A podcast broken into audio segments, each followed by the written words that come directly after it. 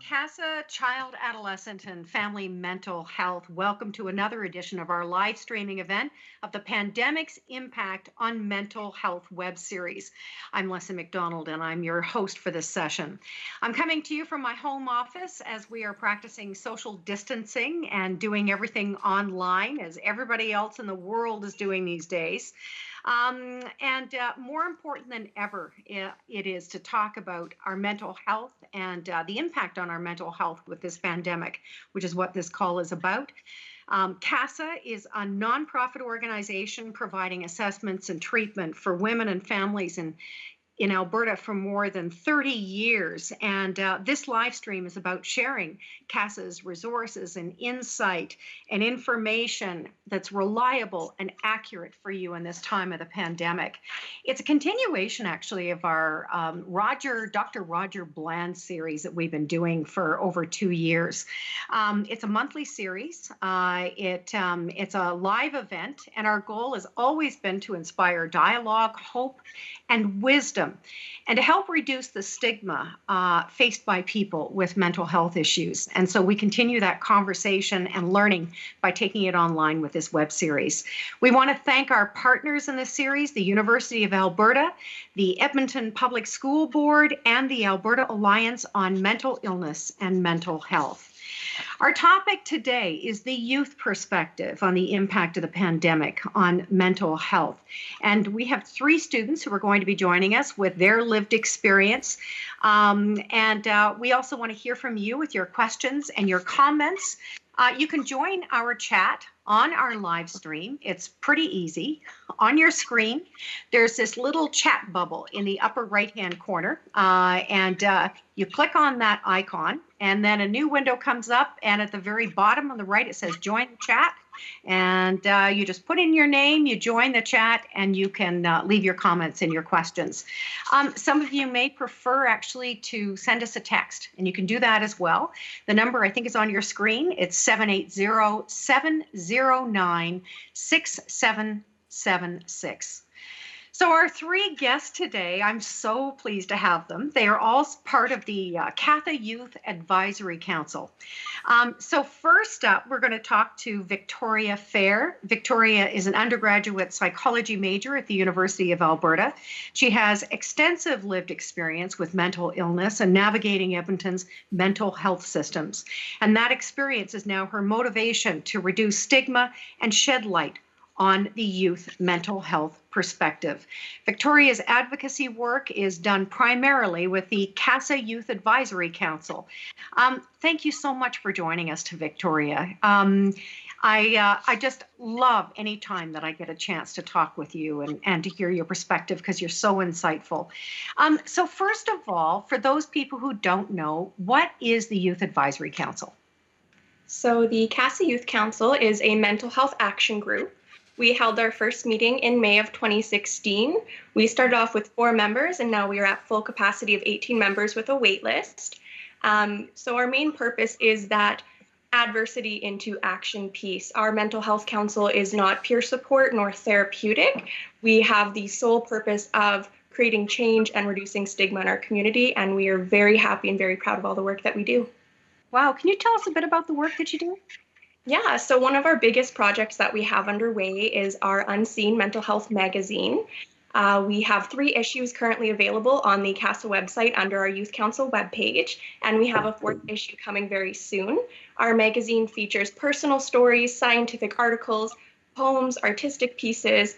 Uh, our cover, and most of our covers have been photography taken by our Youth Council members or art drawn by our Youth Council members. We also have four subcommittees, one of which is for the magazine.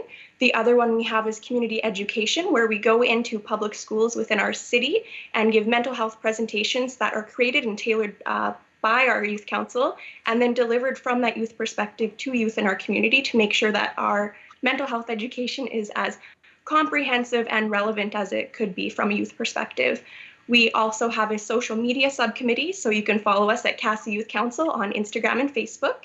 And we have our community outreach, which I co chair, and that focus is really on creating the network and organizing events and really creating that outreach outreach perspective, pardon me, within our community and making sure we're networking with important stakeholders, other organizations, and our community as a whole. Wow, incredibly powerful work that you're doing. Um, mm-hmm. Can you give me an idea of a bit about your background and how you ended up with the youth council? Sort of what that that journey is that led you there. Yeah, so I have extensive experience, as you have mentioned, with mental health and mental illness. Um, I had a bunch of trauma and adverse childhood experiences throughout my life. Eventually, those led me to needing uh, psychological help. I had therapy appointments. Eventually, I was referred to CASA. When I was about 13, I was hospitalized for suicidal ideations, and that's where my experience with systemic and residential care comes in. Um, through that, I had faced a lot of adversity, a lot of discrimination, and a lot of stigma throughout my journey. That had led to, at first, an anger and then a passion to drive my motivation to create change and help other youth hopefully not have the same stigmatizing experiences that I have throughout my life. You know, one of the things that we're hearing about is how important it is for people to do whatever they can in this pandemic. And in many ways, you'd already started that with the council.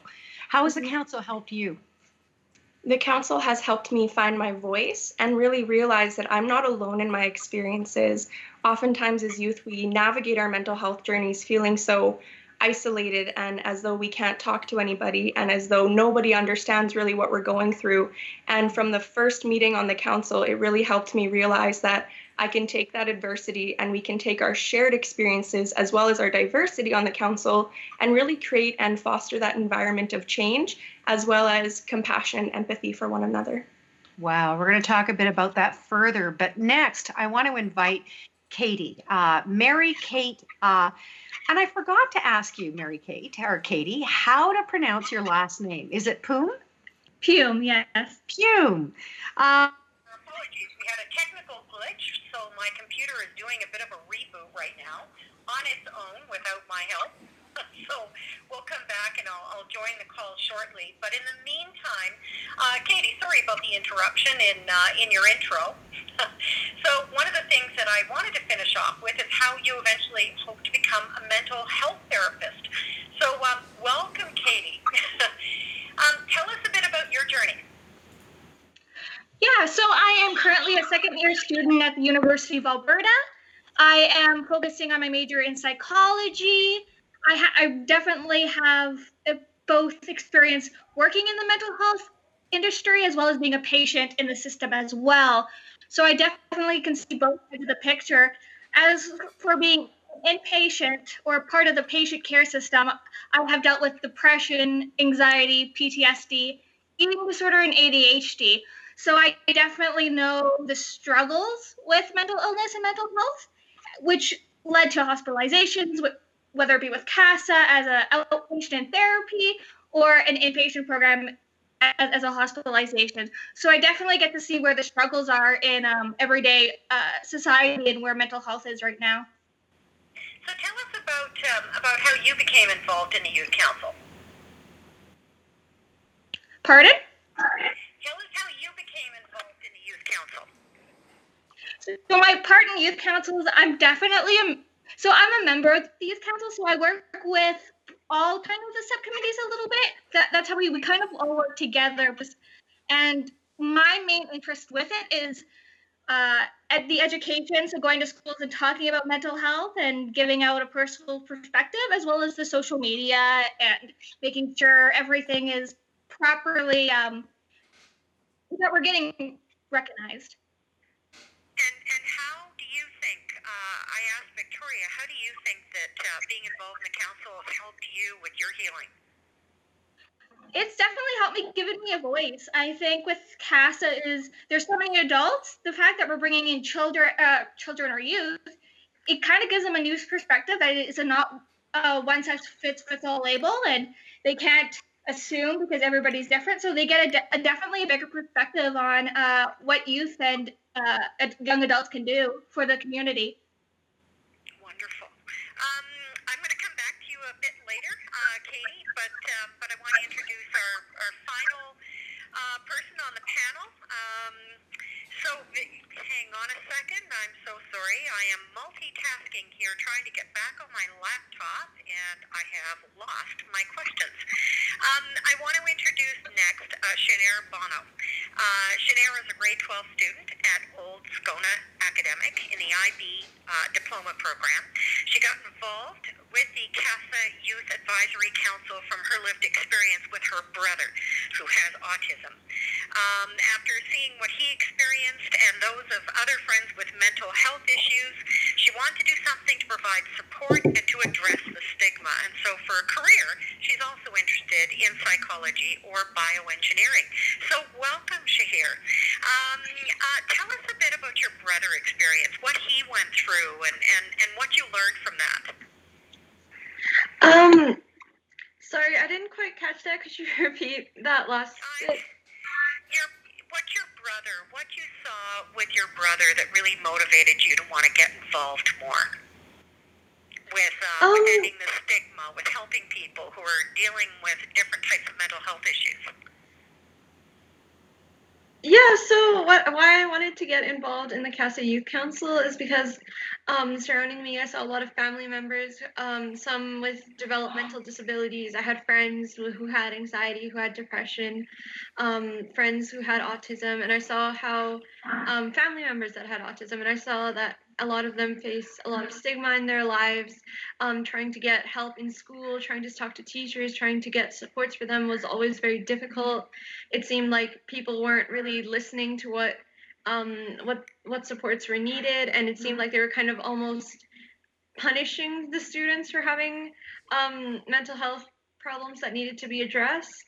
Um, and then, especially with developmental disabilities, they need a lot of support, and it needs to be a specific kind of support. That if you're not um, providing that in a proper way, can that it can actually be detrimental for um, the students and for the kids. And so I saw that with my friends, I saw that with family members, and that kind of pushed me to want to change the system to make it better for them so that they didn't face all of this systemic stigma. Um, and that's why I wanted to join the CASA Youth Council. Yeah. Wow. Tell me about the work that you have with the Youth Council. Sorry? Oh, there. Now I'm back online. We're on track. So I had to punch a number of different things in at the same time. So it was multitasking. Um, so tell me, we, we heard from uh, from the other two about uh, the impact that working with the council has had for them. Tell us a bit about the impact it's had with you. Like Yeah, you, so yeah. it's made me a lot more um, both confident in my ideas and more careful with the words I speak and how I express those ideas. Because um, I know that like sometimes you just want to get things out there and you want to start doing things, but you also have to consider the impact that your words can have that maybe you haven't intended them to have. Yeah. Um, and especially with uh, people with developmental disabilities, like I said before, you need to be very specific um, with the kind of support you're giving them because um, sometimes this, like, if people don't understand how developmental disabilities like autism work, um, if people don't understand how anxiety or depression work, they can sometimes say the wrong thing or like try doing something in a well-meaning manner that actually ends up being detrimental. So that's something I've learned that to be very careful with how I portray myself, how I um, portray my ideas in order to make it so that I'm actually helping the people I want to help and not actually hurt, harming. And then it's also made me more confident in the ideas I have because um, when you're when you're on a council with people that have similar goals and interests, then it can like you can you don't feel as alone anymore. As Victoria said before, you kind of um, feel like you have a stronger voice when you're with, other people, and that brings confidence. Wow. You know, I, uh, I love the idea of the fact that you all get to communicate together and how reinforcing that must be for you in terms of your own healing and your own journey. Um, because a lot of what the issues that people are going through right now is with isolation. We're all self, you know, we're all self distancing, but the isolation um, that people feel, you have a community through this that you can share. What have you learned from that? Victoria, do you want to do you want to start off? Yeah, I think um, with our council, oftentimes our in-person meetings will just be once a month. And so our council is very adapted to communicating and supporting each other through those online forums, whether it be texting each other, checking in through emails, through surveys, etc. Um, and I feel like our council, because of that experience, we can offer some good insight on how others may be able to utilize that and adapt their used to be social lives into the new format that we have to adopt due to this pandemic. Yeah. The uh, as students, all three of you are impacted by the pandemic in pretty pretty significant ways. Um, uh, two of you at least have lost your jobs. So with losing your jobs is uh, is independence. I mean, you're stuck at home, uh, but you've lost a certain amount of independence, and and we just don't know how long this is going to go go on. What's that been like for you? Anybody can jump in. I think from a personal perspective, whether it be school or work, it, isolation is definitely tough, and not having a structure is easy to go back into the slump of depression and anxiety because so much how um, social social media is playing it out in the news. It's all that it's being talked about right now. So it's easy to see the death toll or like it getting higher, and the anxiety is, is building up, as well as losing your job, uh, only getting credit, not a GPA, and those who are trying to get into uh, graduate programs. It's definitely a bigger picture than the small kind of like, yeah, it's a pandemic, it's killing you, but also as well as the whole so where am i going to be in 10 in uh, 10 months from now? Am i still going to have a job? Am i going to go to my graduate program? It's definitely having like little spider webs i'd like to say to it. There's a big problem but then it has like little uh, webs going into other problems as well and as students, you're now all three of you are, are going to ha- are are having to deal with uh, with courses online and with uncertainty about where about where things are going. Uh, Shahir Bano, you um, you're a grade 12 student, but you're an IB student, and you haven't been able to take those exams. That are going to help you get into university. What what is what has that been like? What are you dealing with? Yeah, so um, both with like graduating, um, so this being my final year before university, and then um, with IB grades. A lot of the people in my school and me as well, um, your IB grades kind of can give you conditional acceptance to universities. Yeah. Um, they give you a predicted grade based on your coursework so far, um, based on how well you've done on projects and things. But this isn't actually your IB grade. Your IB grade is simply based on 85% of your grade is based on your exam, um, and 15% is based on one project that you do over the course of two years.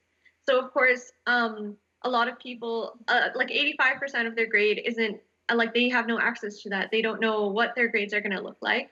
Um, the IB organization has given out some very vague guidelines about what um, marks could look like in the future, but there's no concrete idea like, oh, so I was predicted at a high grade, but um, my project wasn't as good. So now what's going to happen to me? And no one knows. And those mm-hmm. conditional acceptances on those IB grades are now in jeopardy for a lot of people because, um, like, if you were predicted at a 90% or an 85%, and now your project was a 75 or something like that, that's a huge difference, and you don't know what's going to happen. Wow. Victoria, it is for you as well. I mean, you're in university, and um, and you know that that that concern about um, you know what happens to the rest of your your school year.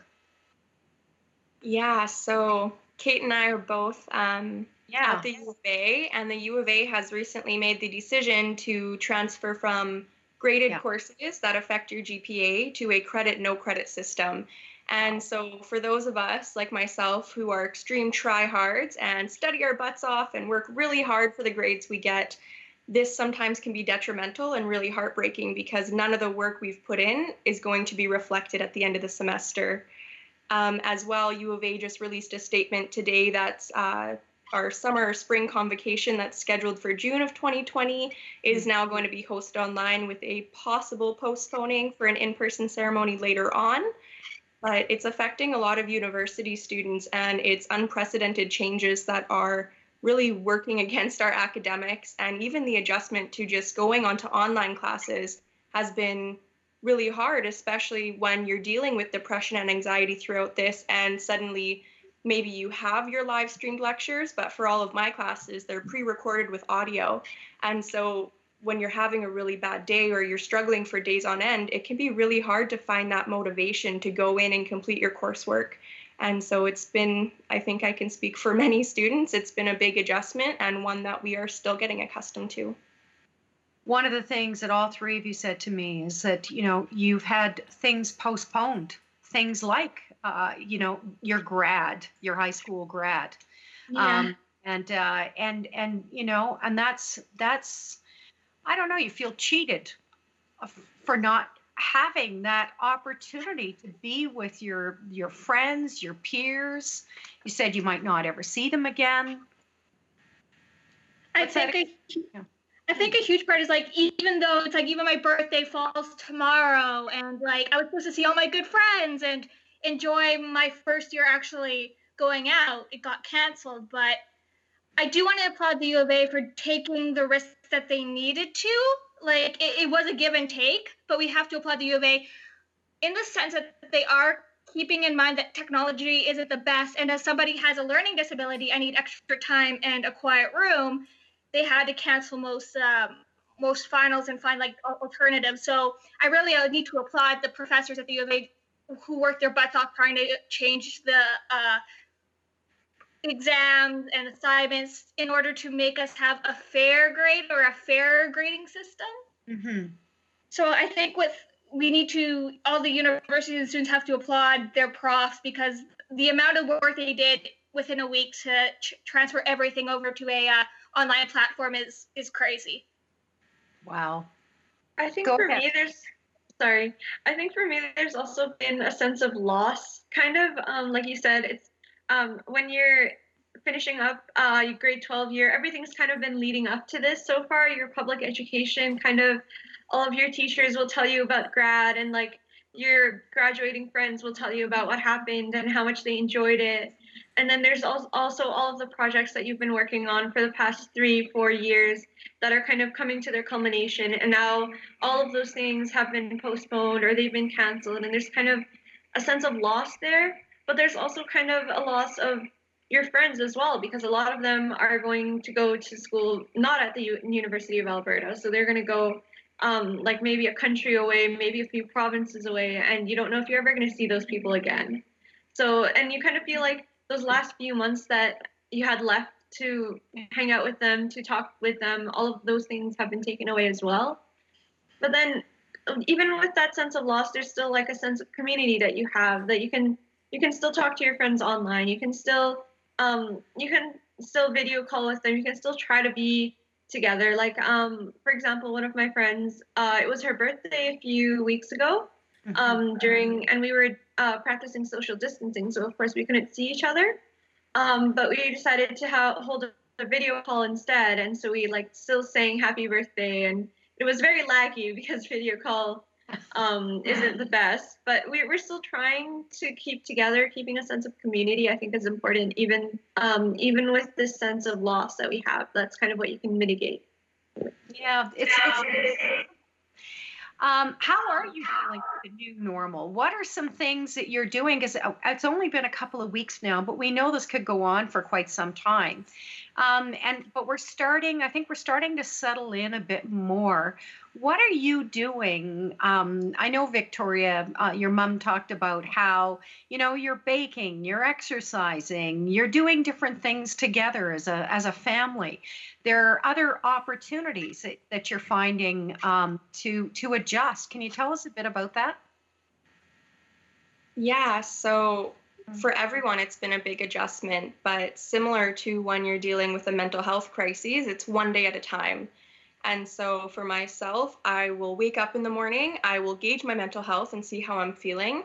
If I'm having a good day, I'll take out my notebook, I'll write myself a to do list of things like maybe getting a workout in, uh, completing a lecture online, doing something I enjoy, etc.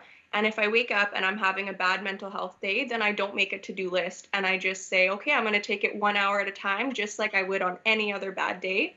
And sometimes that's difficult for those of us who struggle with mental health, suddenly having all of our days open ended, especially once you're not in school uh, in person anymore or going to your job and making that paycheck. And so for myself, it's been the adjustment of first of all gauging where I'm at and then acting accordingly and planning my days in ways that will be beneficial to my mental mental health story and meaningful to me. Wow. What about the rest of you? What are you doing, Kate? I think definitely for me it's it's definitely hard because I go to the gym a lot and that's kind of like my healthy, my mental health kind of like my self-care. So it, it's difficult, but I I don't make to do lists, but I kind of do something every day, so I don't go into a bad headspace. So whether it be baking or cleaning out my room and doing spring cleaning or painting or even going outside for a walk and respecting like the two meter distance, but I still try to go out and do something because if I lay in bed all day, my mental health is going to get worse. Hmm. How has it changed your relationship with your families? Oh, I'm very used to it. um, My dad, I live with my dad, so Oh. it, it's very much the same thing every day, but it's getting to him as well because he's so used to going out running errands and now he can't. I'm trying to help as much as I can at home. Uh, if he needs groceries, I'll go in for him to the grocery store. Or it's just been, I think it brought, brought us a little bit more closer because he knows that I'm going to help him out as much as I can, and I, I don't want to see anything bad happen to him. Yeah, you said there was a bit of guilt around that about what, you know, that you, uh, any possibility that you could ever make him sick.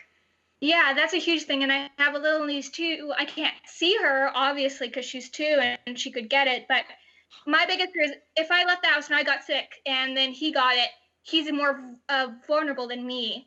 So I have to be very careful about getting the virus, as well as I, I avoid going out too much so I don't give it to him. What about you, Shahir Bono?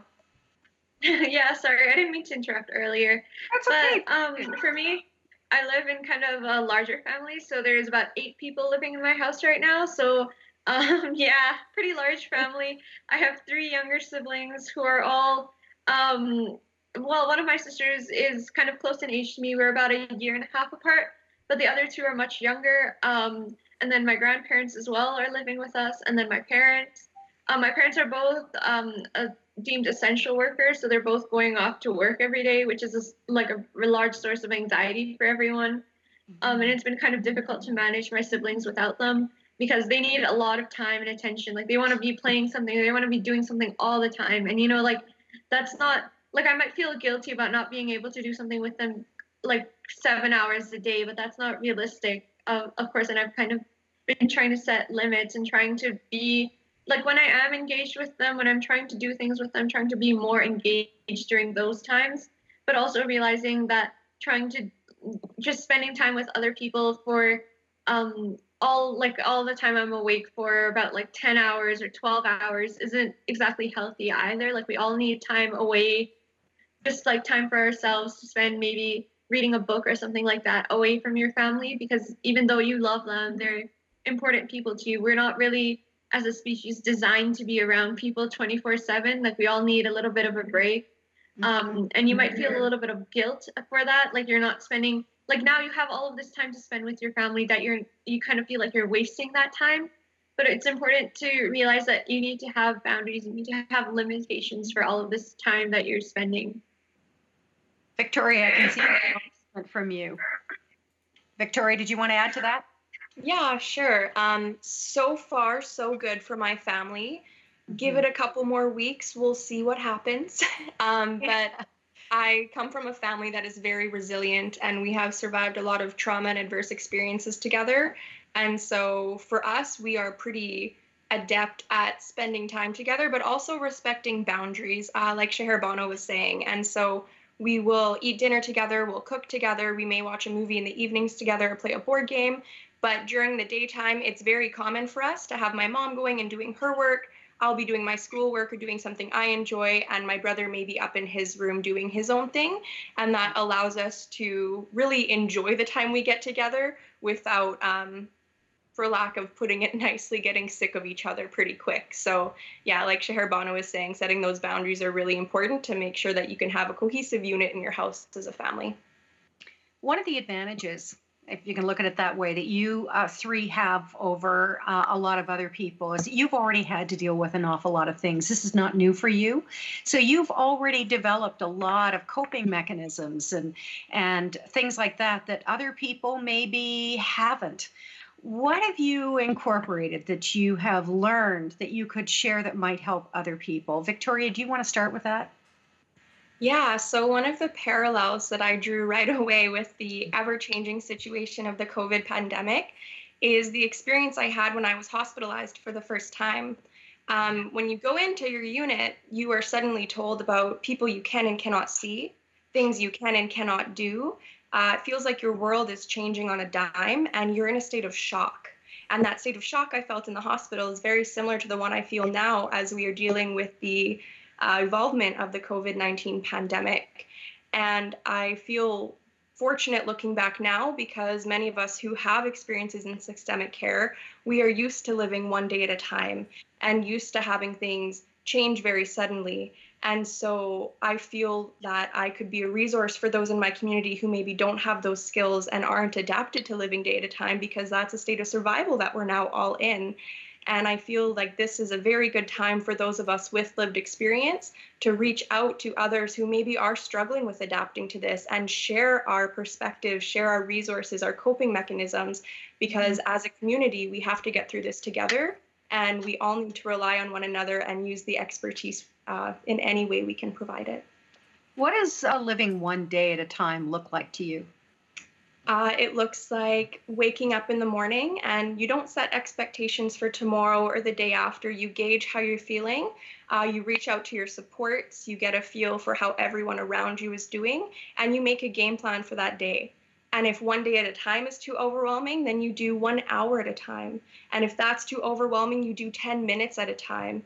And you just keep going throughout those intervals, making uh, safety plans, crises management, and trying to do your best to keep mindful and stable for however long you can. Kate, what would you like to add about the things that you've learned? I definitely can relate to everybody who's worried about their mental health or like anxiety and depression as somebody who's constant with anxiety and depression i can understand where people are starting to get really scared or really depressed because they're home a lot so i feel like if you have proper coping me- mechanisms whatever they are or even knowing your triggers maybe your triggers are you watch the news too much change it to a show that you like and know that we should be aware, but we should not be afraid is a huge thing, is not to panic and take, take it one day at a time, make goals for yourself, even if it's getting out of bed to brush your teeth. Let that be your goal for today. Maybe it's reading a book, maybe it's making dinner instead of getting takeout. Like whatever you can do in small steps is your goal. And I feel like that will help you get through your day is when you can conquer your goal and you can say, that's a positive I had today. Oh, I made my bed or I made dinner or I meal prep for the week. And that's something that you can say, okay, even though this is really bad, at least I did this. I'm taking advantage one day uh, at a time.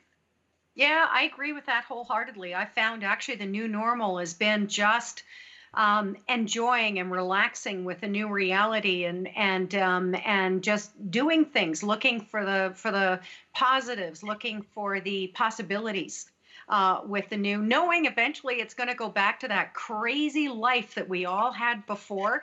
And so to find ways to enjoy, because we can't do anything else about it. Uh, Sheher Bano, what would you like to add? Yeah, I was just going to say for me, it's been a little bit different. Um, my experiences are mostly with trying to help other people. Um, and I think that helps me a lot right now as well, trying to find um, especially for relatives and uh, people that I know with developmental disabilities when they couldn't get the supports they needed at school. Um, it was trying to come up with creative ways to give them those supports. And I think um, in this pandemic right now, trying to um, navigate living in a world where all of our social interactions with our friends are online, there's still a lot of that element of that creative problem solving there. Like still trying to stay connected to people, even though you can't physically be connected to them anymore. Um, and I felt that that's very similar. Um, in a sense, also the chance to, um, I've always dealt better with my own issues by trying to help other people. Um, and especially now with a lot of uh, vulnerable people, the elderly, um, not being able to leave their houses to get groceries and things, I've joined a lot of different volunteer groups that are going out and trying to help those people, trying to deliver groceries to them. Um, but I think there's also, I think um, another thing that I've learned also is that even if you can't do any of those things, even if you can't go out and volunteer, you can't think of a creative solution to your problems, there's still a, large element of um, measuring how far you've come from the day, you, like the day before, rather than measuring in like a large scale. Um, for example, with my brother and teaching him to read, it was um, sometimes he wouldn't remember a word that we've gone over six or seven times and he'd get a little bit frustrated, but then he'd remember a word that he couldn't get yesterday, and that was an achievement all on its own. So it's kind of like taking the small achievements where they come, even if they're not huge changes. What a great perspective. I love that. Um, we're starting to get quite a few calls in uh, or questions from from people online. So one of them is we've got a lot of students who are isolated in dorms or are isolated from their families. What kind of advice would you have for those students who'd like to begin? I'll For start. students who are Isolated. Okay, Kate. Um, there is definitely a lot of like free webcam services, so like Zoom or Skype. So if they're missing out on their friends or family and they live overseas, definitely using the resources you have is a huge um, benefit, especially in the 21st century where we have texting, we have uh, Skyping, we have video chat. So it's definitely a, a positive in their life as well as they could write notes or write letters to send back home.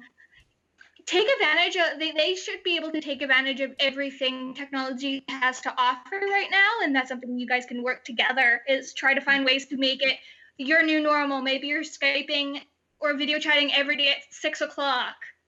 Like making up a little bit of a schedule and a time frame to see them over like video chat will help them get over uh you know the whole depression of not seeing your family or friends. Yeah. think- um, go ahead. Oh, sorry. Um, I think also it's kind of um, when you're by yourself and you're just, especially um, for university students, when you're by yourself and you're kind of just um, doing like intellectually stimulating things like reading a book or like binge watching a TV show or something like that, you can kind of lose track of a sense of time. I feel like you can find, like, I know I've personally experienced this kind of sense that all of the days kind of bleeding into each other almost when there's no really set routine or set schedule you have to adhere to. Mhm. Um, and I think one of the things that's helped me with that is trying to do things that are grounding, that are kind of maybe like mentally not as stimulating, but they're more physically, um, they, they require you to be more physically there, like cooking a meal where you have to know um, what time you put your food in the oven for, or what time you started, um, what time you started frying these onions or something like that or like cleaning where you kind of have to um, where you kind of have a very more a much more sense of the physical presence that you have when you're trying to clean something and you're exerting that physical presence or like painting or something like that where you're kind of you're not maybe exerting your mind as much but you're more aware of the surroundings that are around you in the sense of um, time passing that you have i feel is a very important sense to have and you can kind of feel lost without that if you don't have a routine or something like that Yeah, routines. A lot of people I know who are on find that having a routine like yoga, starting their day with yoga, and then moving into certain things in the routine has really helped with their isolation. Um, Victoria, what would you like to add? As far as connecting with family long distance, I am very fortunate to live with my family here. However, my best friend lives a couple towns away. And so before this, I didn't get to see her often. But one thing that we've started doing is when we would hang out in person, we are very relaxed people. And so we would love to just make snacks, hunker down on the couch, and watch some movies together. Um, there's applications online and there's extensions on Google sorry Google Chrome now where you have the opportunity to actually watch movies with people remotely. And you can start and stop the movie at the same time. And Yeah. so for my family as well we like to watch movies. And I feel if I wasn't able to be with them that even connecting a couple times a week to watch something together having that sense knowing that as I'm watching this on the screen the person on the other end of the screen is watching it at the same time gives you an odd sense of collectivism and knowing that although you are distances apart, you're still engaging in something together and communicating and being able to participate in a joint activity despite being so far away.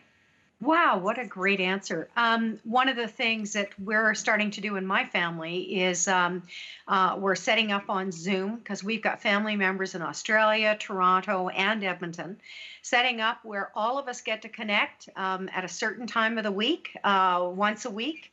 Um, and connect so that we can all communicate parents, kids, uh, whole uh, three different generations of family, and probably having an opportunity to connect more so than what we normally would do. So there are positives that come out of this as well, and just mm-hmm. thinking differently. I think is what what uh, comes out of your your answers.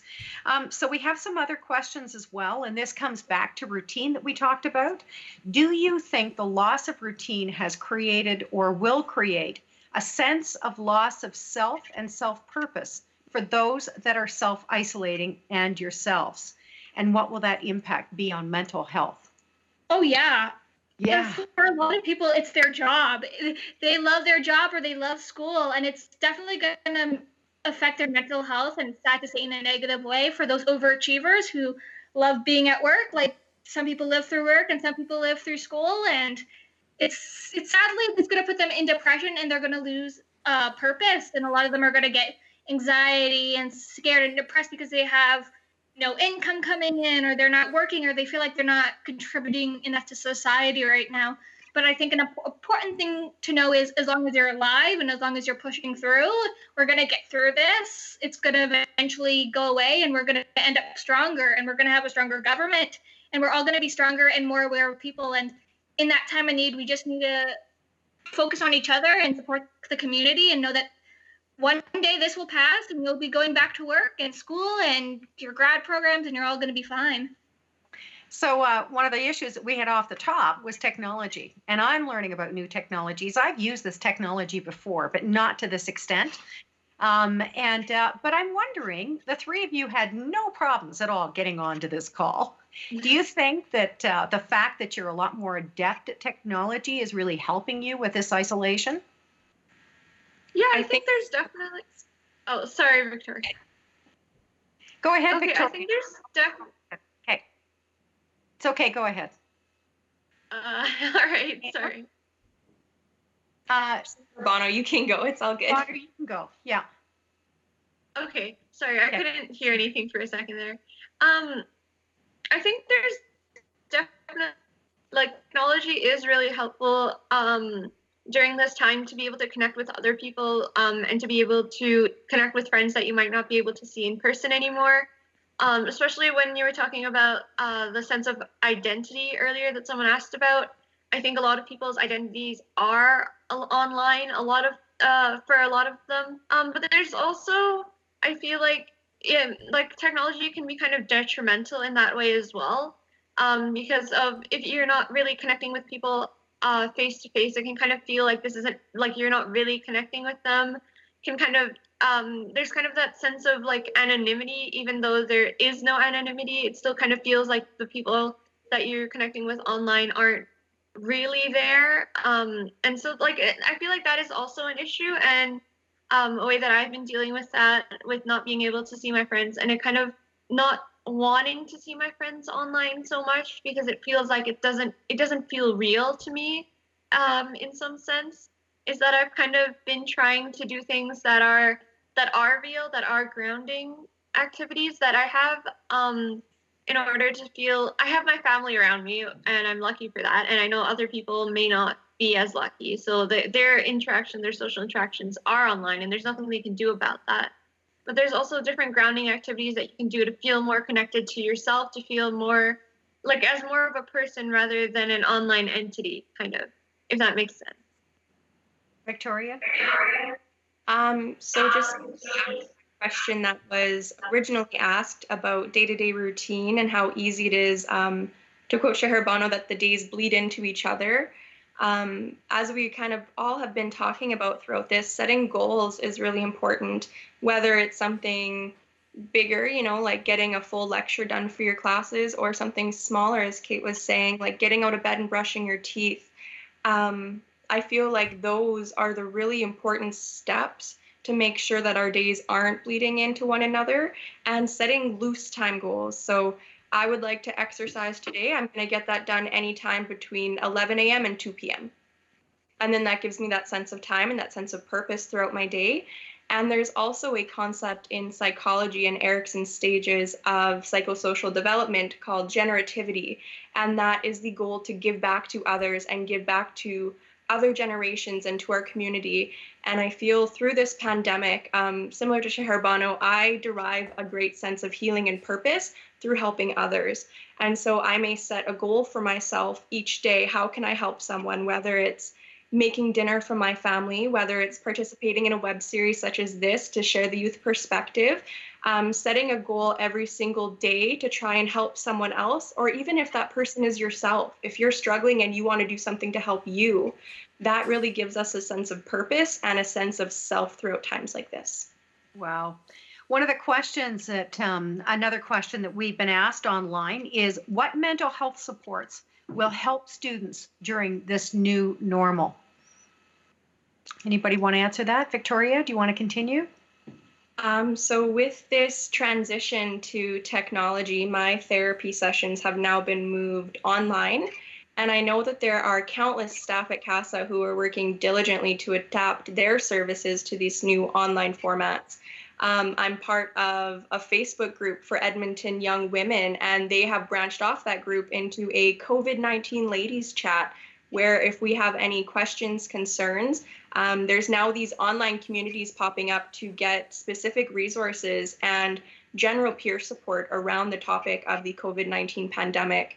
And so, in times of social distancing and uh, world crises such as this, really taking advantage and utilizing those online communities in any ways that you can um, to do anything to try and help yourself, whether it's a professional support or reaching out to someone online indirectly for questions, comments, or concerns.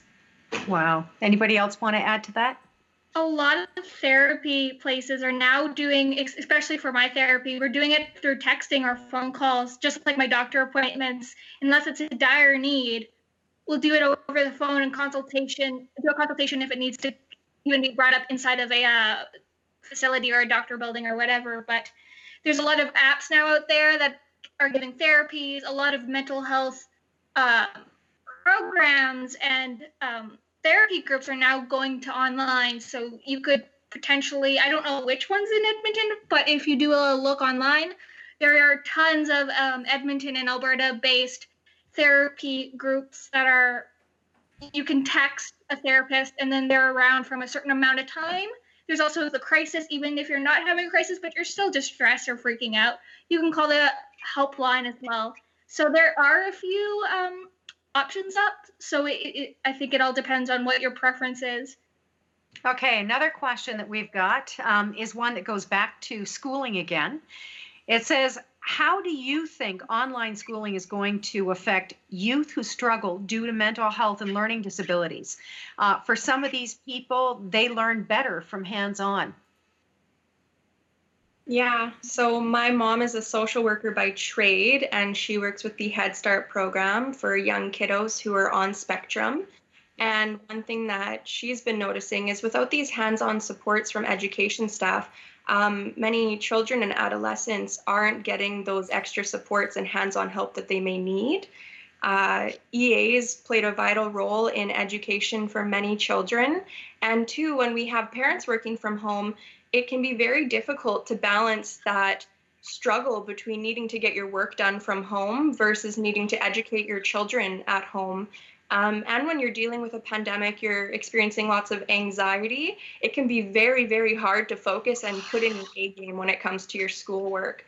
And I think really it's good that a lot of these uh, institutions have started to be lenient with their grading and really lenient with the amount of coursework they're expecting people to do because it would be very unrealistic for uh, school systems to expect that eight hour day, five days a week. Mm-hmm. I think also, oh, sorry. It's okay, go ahead. I think also um, with mental health, it's kind of um, and with developmental disabilities, a lot of it is also about getting that routine that you have from school and about getting that interaction with other people that's also very more than the actual classwork it, itself it seems like the peer-to-peer interactions that are missing now those are the ones that are doing the real educating especially for students um, who have developmental disabilities um, and now having not having those anymore and trying to substitute those um, with online learning is very difficult because when it's not um, especially with um, for people with autism, they want things to stay the same. So a lot of change can be very anxiety inducing for them. Not seeing their teachers anymore, not seeing the aides that they have um, that they've had for maybe two or three years. It's very difficult um, for them to learn anything when they're in the state of constant change. Um, and so, one of the most important things that we found is, especially for um, the relatives that I have um, who have developmental disabilities, is trying to keep a schedule, trying to, even if we don't do 10 pages of reading a day, just doing even one page or day, having giving them one task to finish, and then we can say that they've actually learned something today, um, and if they haven't learned as much as they would in school. Do you think that students have a lot more to be anxious about today uh, than, I don't know, if you had discussions with your parents and that kind of thing about what they went through and, and the kinds of things that you have to deal with now? Um, go ahead, Kate. I think, I think we're very lucky. The fact that we have technology and that's going to help us out a lot, and a lot of schools are willing to adapt with this because they they had pa- pandemics in the past, but they really didn't like technology wasn't number one at that point, or they had time now to adapt from past pandemics on how they're going to um, structure this. I think for most um, post secondaries, especially with the U of A and those with learning disabilities, it's definitely going to be hard for them because some of them have extra time on the t- test and how are they going to have a test if it's going to be on computer or if they don't have a computer how are they going to access the exam or the internet's faulty? Those are huge questions that kind of are up in the air. But I think for the most part is we have we have adapted in the past and we're adapting now. And as we move forward to the next pandemic, hopefully it won't be for a very long time, but at least we have the experience now to move forward and say, okay, this didn't work, let's do it this way, or next time we're gonna we're gonna work things out to mm, do something completely different or we'll come we'll stay with this track. So we now have we, we we're growing in experience from from past pandemic past pandemics to pandem- pandemics today wow i um we just have a couple of minutes left before we have to uh, before we have to leave so I'm wondering there are so many different things on this topic, um, and maybe some areas that we haven't touched on. Um, is there anything that you would like to add before we go? Any last words for the audience? Any things that you'd like to pass on, Victoria? I would just like to call for that collective in this time. Now is the time to reach out, and now is the time to band together as a community, practice empathy, practice sharing um, assume good and assume kindness and practice good and kindness with those around you. Find your supports, find yourself throughout this. Uh, it's okay to have hard days. It's okay to grieve. There's lots of loss throughout this. But now is the time to reach out, and now is the time to band together more than ever because if we are going to get through this, it's going to be as a collective. It takes a village, and this is no exception. So I just like to ask everyone who's watching to try to do one kind thing a day, even if it's for just yourself, and that's important, uh, same as anyone else. And really just try to make sure that we're getting through this together and practicing empathy and compassion and kindness overall. Wow, beautiful. Sheher Bano, is there anything that you'd like to add before we sign off?